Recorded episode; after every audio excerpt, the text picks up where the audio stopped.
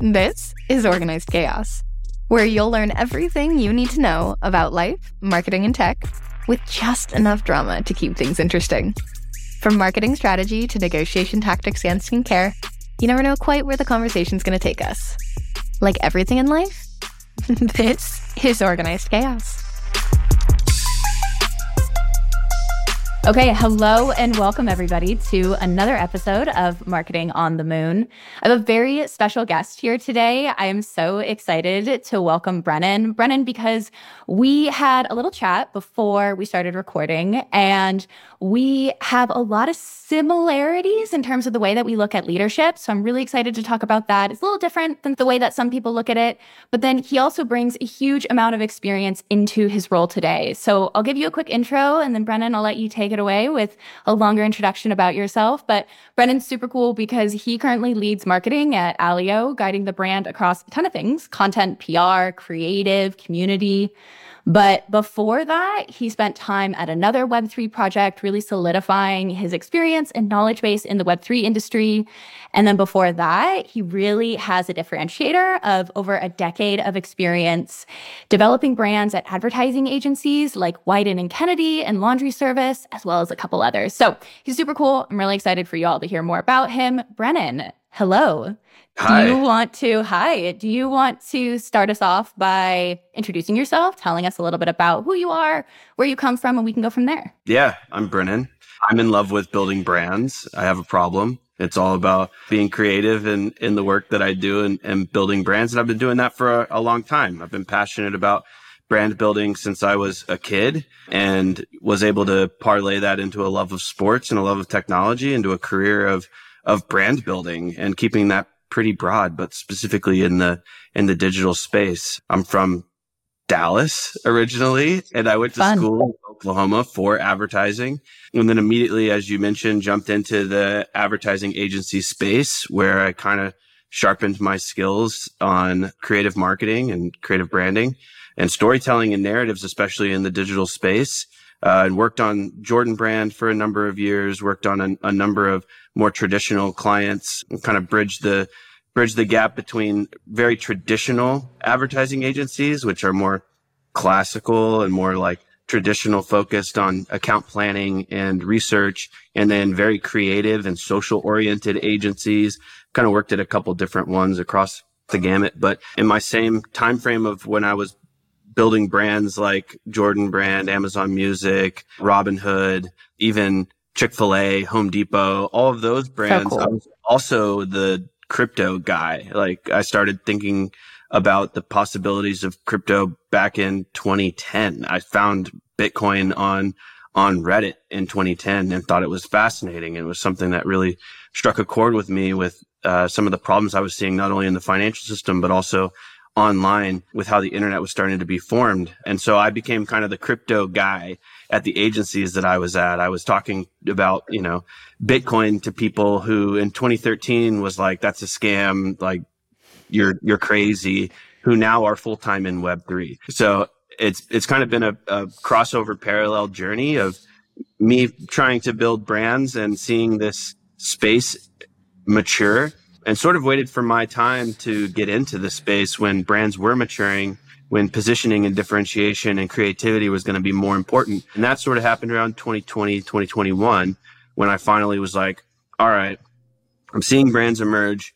I'm seeing a need for, for my skill set in the space. I'm ready to take a full leap into my passion for this technology and take everything that I've learned in these uh, larger brand and agency settings and start to pull it into the work that needs to be done here in this space. And that led me into, first of all, joining a group called Jump and being a, a co-founder of that, which is a, a marketing community that is over 400 people strong.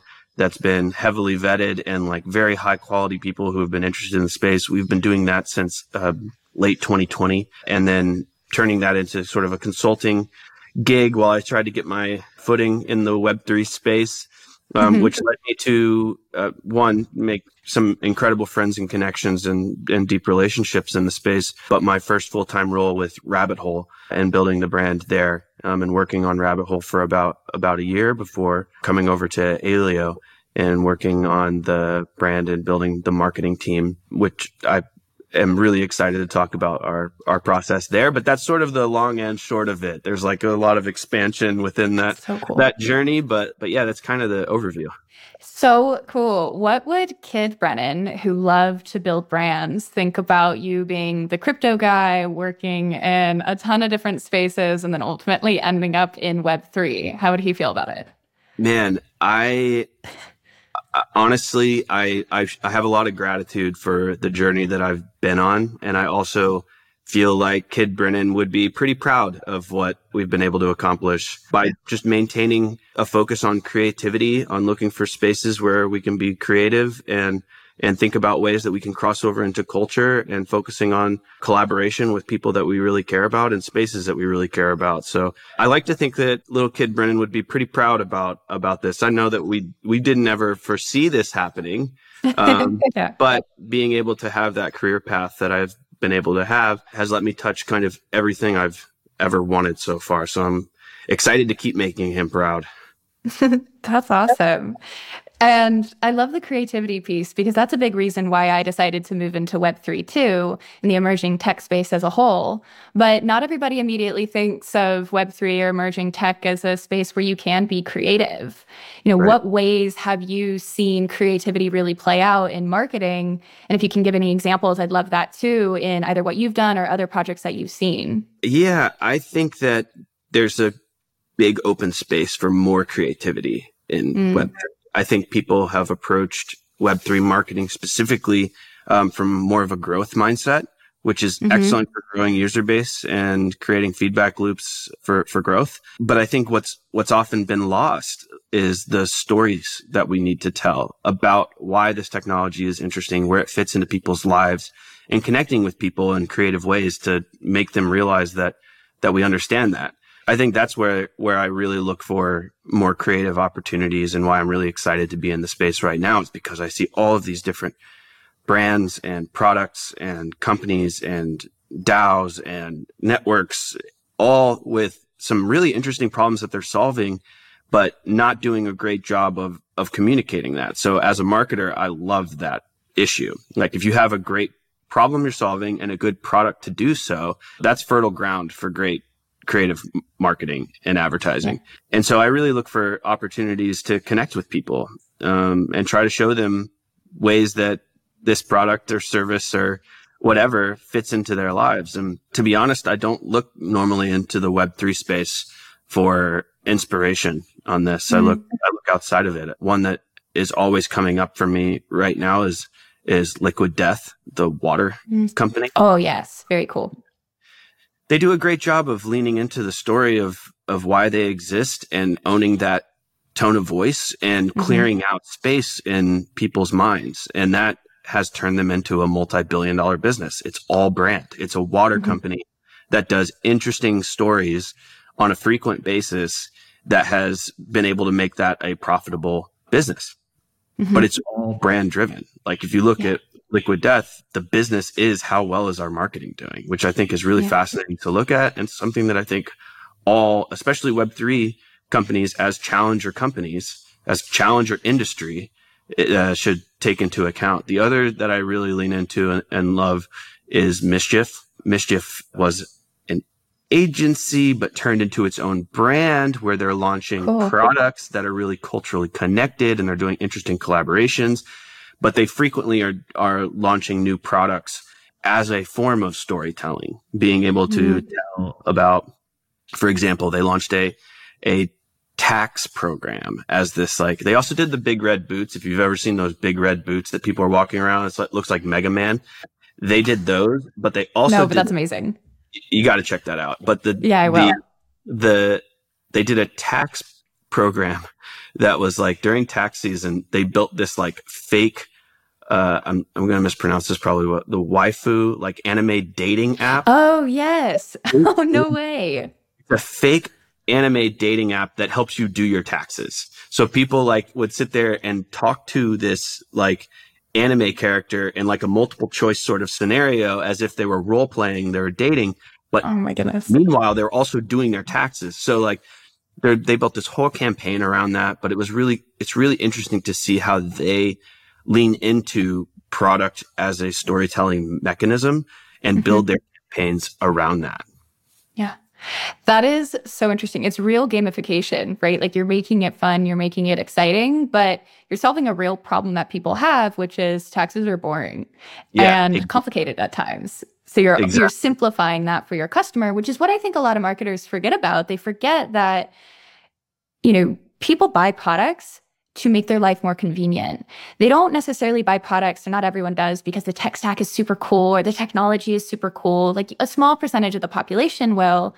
And I think in Web3, I was having a conversation with somebody about this earlier.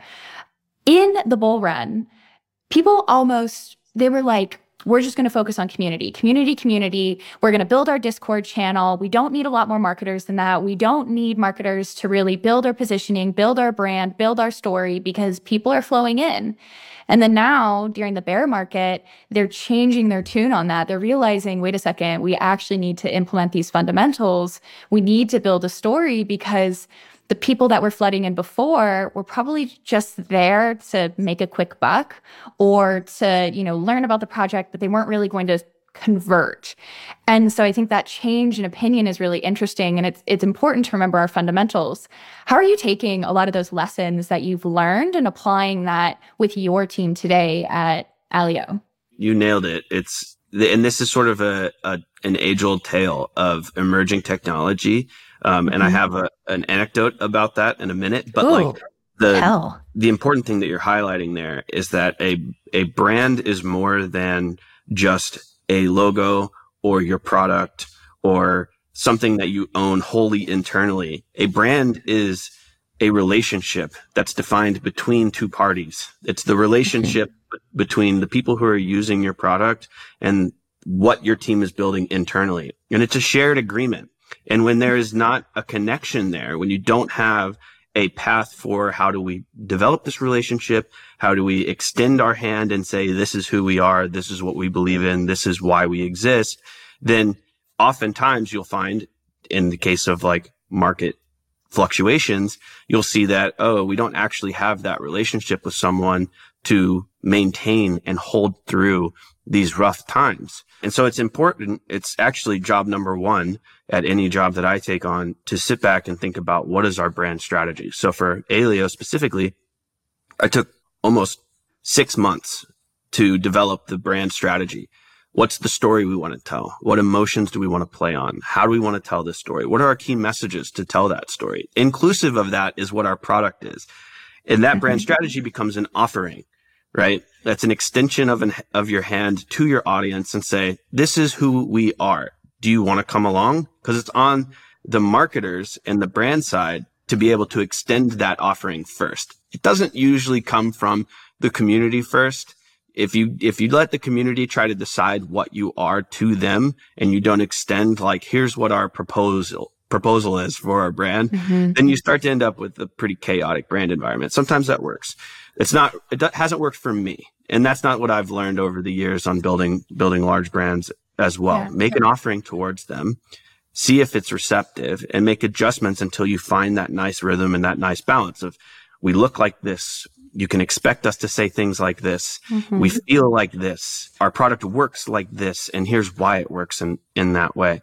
The quick anecdote I was going to mention is based off my, my experience building Robinhood. So mm-hmm. I joined and worked on the Robinhood brand team at an agency called Chiat Day here in LA. And we spent nine months developing kind of a, a brand narrative, uh, a social strategy that accompanied that, some different marketing tactics across the different pieces of the marketing funnel around all of that. But in the end, at that point in time, this was 2019, Robinhood was gearing up to IPO so they didn't want to sit back and think about like what's our story? What's what's our emotional mm. connection? They were gaining traction with users who saw them as a tool and they leaned into that feeling of people then just saw robinhood as a as a utility right? And so mm-hmm. they they geared into that. They spent a ton of money on performance marketing which was basically just the cta and the kpi was downloads right? How can we get as many downloads as possible and how do we get ready for this IPO? Well, that next year, when AMC and GameStop was going crazy, and Rob, now there's a movie about this, but mm-hmm. Robinhood shut down trading for whatever reason on those on those stocks, and their community didn't have a strong relationship of who is Robinhood, where do they fit in my life, why is it important beyond just a utility. So they turn back to Robinhood and they go, "What are you doing? Why are you turning off trading for me? You are a you are in service of me. Why are you going against that service of me?" And that relationship was immediately fractured. So then you have other products and competitors pop up out of almost nowhere who start competing with Robinhood. And you go and look at the rest of how that story plays out. And you see that the power of the brand specifically in that moment is what was missing. The relationship that they had built up with people wasn't an emotional one. It was a functional one. And when you only mm-hmm. lean into the functional relationship with your audience, you have this chance, a pretty high chance of when things go wrong down the road, are they going to back you up? Are they going to say that was a mistake, but we know who they are and we're going to stand beside them? And I can talk from experience on that one, seeing how that played out. It's something that really drives me and motivates me, especially in this space to continue to push for brand first strategies that thinks mm-hmm. about that relationship before we start doing any significant work on marketing. Yeah. And I think that's huge. And oftentimes I find companies just don't have the patience because you talk about you spent nine months, right, working on this strategy. This, what does that mean exactly? Because I know to me what that means, but tactically, what does nine months of working on a strategy mean? Is that testing things with the market? Is that sitting down with your team? Like, tell me a little bit more about that because I think what's so hard is, like I said, companies don't have the patience for it, but they don't understand really what goes into it. Totally. And it doesn't have to be nine months. The nine months is a, is a special case because we were kind of fighting an uphill battle that they didn't really care about that stuff. Mm-hmm. You know, we were saying this is important. This is what's going to drive the brand forward. This is what's going to future proof what you become. And they were like, eh, we're just going to throw money into downloads. So like, but the, the tactical elements of it are a lot of research. Like all brand building is empathy right? And that's probably one of the strongest skill sets that I think is really important for for a solid marketer these days is like understanding your mo- the audience's motivations, what drives them, what are their barriers, what's preventing them from from doing what they want to do. And that takes a lot of time to like sit there with your audience and work through that. And there's a lot of qualitative and quantitative research that goes into it. There's more like desk research that's reading up on what's happening in culture. There's like four key components to every brand strategy. It's company. Who are we? What are we doing? Why does it matter? Right. So kind of mm-hmm. inward looking, a little bit of navel gazing, as one of my old strategy directors used to, used to say. There's, I like that. Yeah. Competition. Yep. So what's going on in the landscape? Who's positioning themselves in what way? What's happening out there? And how does that influence how we need to show up and the space we need to carve out? There's consumer, which I hate that word, but since it's the four C's, I'll keep it there for a second. Yeah. Um, people, they're, what are people saying? What are your, what's your audience thinking? What are they doing? What are they looking for? Where's their barriers? And then there's mm-hmm. culture. What's the world around your audience? How is that influencing their decision making? What can you do to place yourself inside of culture that mm-hmm. that becomes just as influential as their best friends? You know, mm-hmm. that sort of thing. And and so all of those pieces have a lot of minute details around how do we come up with the insights that drive that brand strategy forward. But if you can answer those four things really clearly, then you've got some strong footing to stand on. Now, that's an exercise you could do if you feel confident enough in a day. Like mm-hmm. if you mm-hmm. outline those things in a day and you feel like this is it, we're going to run at it, put it into practice, see if it's working, see if it isn't. It doesn't have to be a nine month process. Part of the reason why it was a nine month process was just because we were again dealing with with a, a, team that wasn't sure they really wanted to invest in that. And so it took a lot of coercing to finally either implement it or don't. Yeah. I think that's the plight of the marketer, though, right? Is I feel like we are constantly trying to evangelize why our work is so important, why we need to sit down and think about the brand, think about the story, take longer to build relationships. It's not all just performance marketing. We can't just run LinkedIn ads and social media ads and expect conversions. A marketing funnel exists for a reason. So how do you navigate that? Like what kind of conversations are you having at your level and what kind of conversations are you encouraging your team to have down, you know, through the line in order to make sure that evangelism so to speak continues and people understand the work and the reason behind the work? Yeah, it's a it's a constant. We move so quickly that it's hard sometimes to to get that dialed mm-hmm. in. Both parts are relationships, internal relationships between marketing and other functions, and what it takes to build a relationship externally with your audience. Right? How do you manage both of those both of those things? I'm constantly pushing our team to think about themselves as storytellers, no matter what aspect they're touching. Being able to present their story internally to let people know what are we doing why are we doing it that way? What time is it running? Why is it running like that? All those things yeah. are really important to share, share internally. It's also important to know who you're working with and what are their, their goals. You know, um, luckily at, at Aleo, we've got a lot of clear buy-in into telling our, our brand story. It was something that wasn't really happening previous to me being there, but now it's, it's sort of been turned on. We've had the autonomy to go explore these things and the trust has been built up over good results, but also clear communications on here's what we're going to be doing for the next six months broadly, right? How are we going to approach this? What are our key goals that we're going to be approaching and the mm-hmm. tactics that'll lead us there? Especially as we gear up towards mainnet, big aspect for us has been not only establishing the, the brand strategy, but also setting our our sort of dates and gates for what needs to happen as we get to mainnet, right? It's not thinking about like, all right, this moment happens and we begin our marketing then. We had to, we've started six months before that and we're gearing into that big moment, right? And as a marketer, you need to be able to show your plan and, and show your, show your math. But for the most part, it's, it's just telling the story of what are you going to do? How are you going to do it? And then executing on it like a big part that I think happens, you're either one way or the other, right? You're either this strategist who gets stuck in the constant, like, what if we did this? Here's a big plan.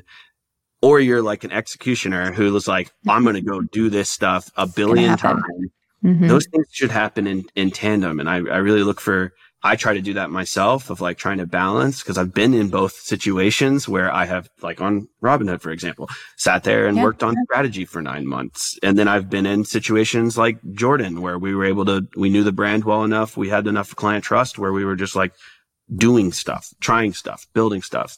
Amazon Luna is the same way, but trying to pull those two things together and bring that into your, your work product is what's going to be really important. It's like tell me what you're going to do. Tell me why you're going to do it and then go do it and tell me what worked and what didn't and go keep working beyond that.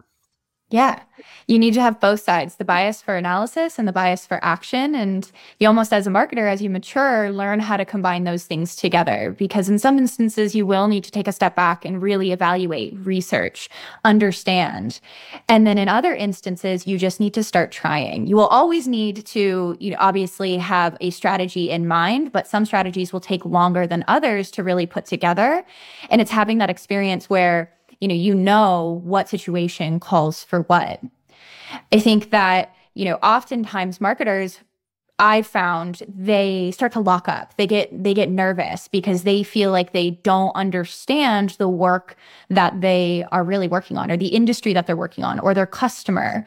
And so I always try to work with my teams to develop that confidence. And I know you have a very similar approach so that they know how to talk to the sales teams. They know how to talk to leadership. They know how to talk to product teams and navigate their way through those conversations because otherwise I find you end up getting steamrolled by those teams. Totally. I, I, you, again, nailing it. I think it's really a, a great, great point to bring up.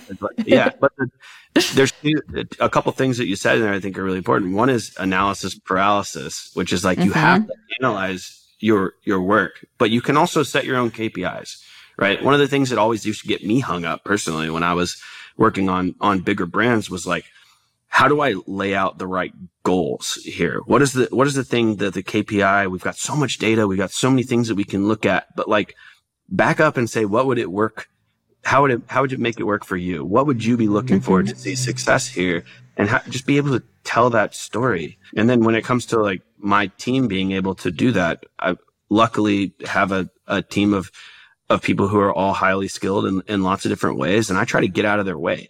Like I try to provide like a little bit of guidance and say, here's what we want to say, or here's a, a, a way to format it. But like we need at bats. We need to be able to step up to the plate, take an at bat internally and be able to communicate. Here's what I did. Here's what I think will work. I'm going to go try it and get feedback from people in an effective and constructive way and go execute on it and come back with some, some results, but also be able to, as a marketer, the world we live in is so flippant and forgiving because of the way that media works right now yeah. that you just need to try some things you know like of course you don't want to push your brand into a dangerous position where you're you're saying something or doing something so risky that it's that it's going to damage the relationship that you're building yeah don't do that you want to be able to go do i'm going to try this little animation i'm going to do this little this tweet that's text only. I'm going to build this graphic and see if it resonates. And if it does, great, keep doing it. Like the coolest thing about doing marketing right now is you're getting instant feedback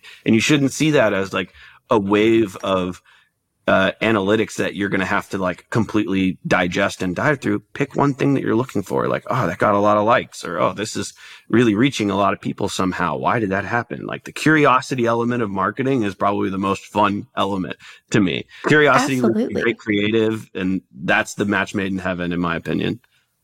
And it's about creating a team environment and that psychological safety where your team feels comfortable to be creative, to be weird, to be out there and new and understand the boundaries, but go and test something, totally. right? Like the Coinbase campaign that ran during the so- Super Bowl uh, last year. I can't remember which year it was, but yeah, exactly. Yeah you know, do you think they had seen an advertisement like that before? Do you think it would have run if someone around the table was like, nah, there, you know, there's no way. You almost have to be this yes and team. Just go and try it, right? Just try it. I love and I think that's what's so cool. I know that's one of my favorite campaigns. It like so far, just because it was so out there. It was so out there. It was one of the first times that we've seen crypto show up in the not even Web two world, but the IRL world, and right. just show up in a really big way. And it was with this random QR code that just jumped across the screen, which I just yeah. loved.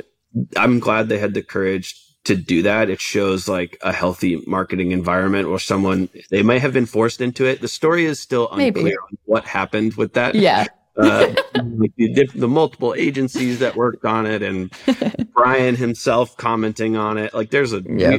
the, the saga of that spot specifically is still undetermined how it actually came to be. But I think that you're right. It shows like some really strong, um, confidence in their team to say, you guys, we hired you for a reason. You're on this team for a reason. You should be able to, to put an idea out there and it should be made. And if that comes down also the idea that like there's one person who is making all the decisions for the brand. Again, it goes back to my definition of what a brand is, which isn't one person's relationship with many. It's many people's relationship with many, many other people. So there has to be other voices in that. And I think speaking of Wieden, as you mentioned, Wieden Kennedy earlier, they've always done a great job of that, of hiring people with diverse backgrounds and perspectives. And they had in the room for any creative idea, you might have someone who wrote a sports blog and another person who was a sculptor and they're all working on this campaign together. And I think that that's a really important aspect of how you need to build your teams is mm-hmm. diverse backgrounds, diverse perspectives. And that brings out the best work possible, but you have to let those voices be loud and be a part of the conversation and trust them because you brought them in. Like, why would you not let them have a voice in that? Because who knows? A QR code could be the idea that breaks through. And yeah. we saw that in that situation, it definitely did. Yeah, absolutely. But then I also think a diverse team is going to be representative of your customer base, exactly. right? Your customers are not all made up of the same type of person who went to the same school, who has the same background. Yeah. they want to see a special personalized, what feels like personalized campaign that represents what's important to them, what they value. To go back to what you said about, you know, a brand being a relationship with your customer, a relationship with your community, you really need to understand them. To do that, you need to build a team that is going to be representative of that. Oh, man. And one of the biggest things on my mind lately mm-hmm. has been everyone has been defining, at least when I try to dissect the strategy of other Web3 brands, everyone's trying to talk to the same person.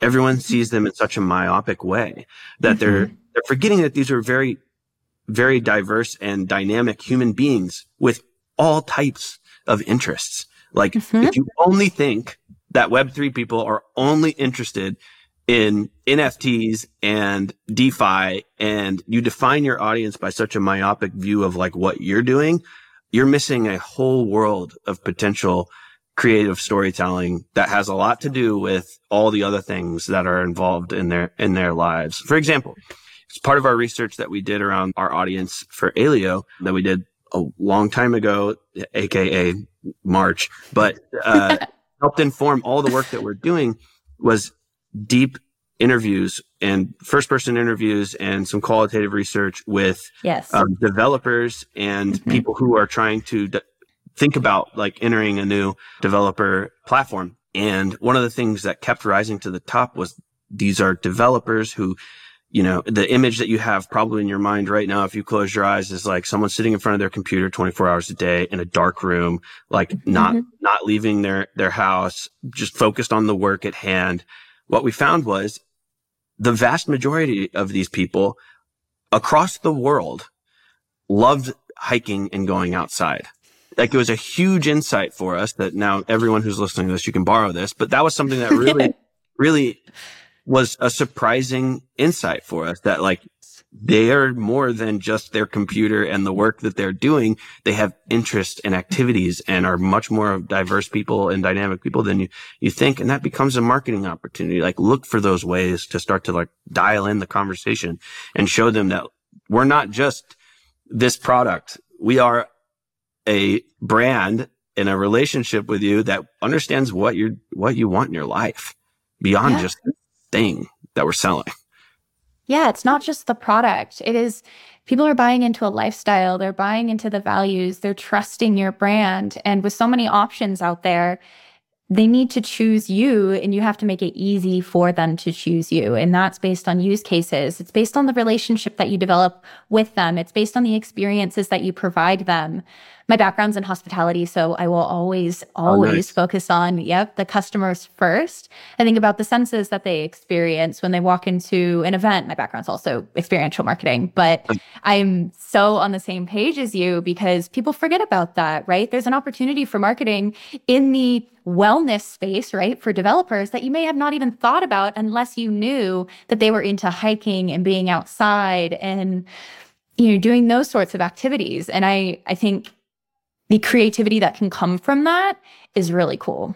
The hospitality background is a perfect place to cross over into marketing. Like my, my background comes from like, you know, more of a, a classically trained advertising person, which comes with its mm-hmm. own baggage.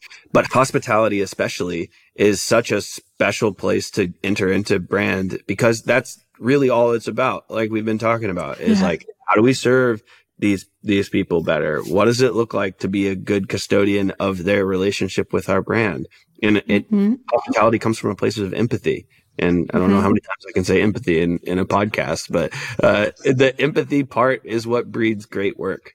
So being able to have that skill set and background is, is really important. And this is what's also beautiful about marketing is that you meet people who have all different types of backgrounds who have made their way here, right? In search of something creative, something that matches their skill set of of being an empathetic listener like all of those mm-hmm. things lead to marketing mm-hmm. yeah it all comes into the beautiful puzzle that is marketing i think that's such a great way right to describe it of we need these different backgrounds we need these different experiences yeah Okay. I might bring us to a close with that because I think that's a really beautiful place to end, focusing on the empathy, focusing on the relationship building, the hospitality of it all, if you will. Brennen, thank you so much for being on Marketing on the Moon. I mean, I can't even begin to tell you how much I learned in this episode, how much my listeners are going to learn in the episode. Brennen, thank you so much. We're going to need to continue this conversation in the future. This was wonderful. Let's do it. I'm down.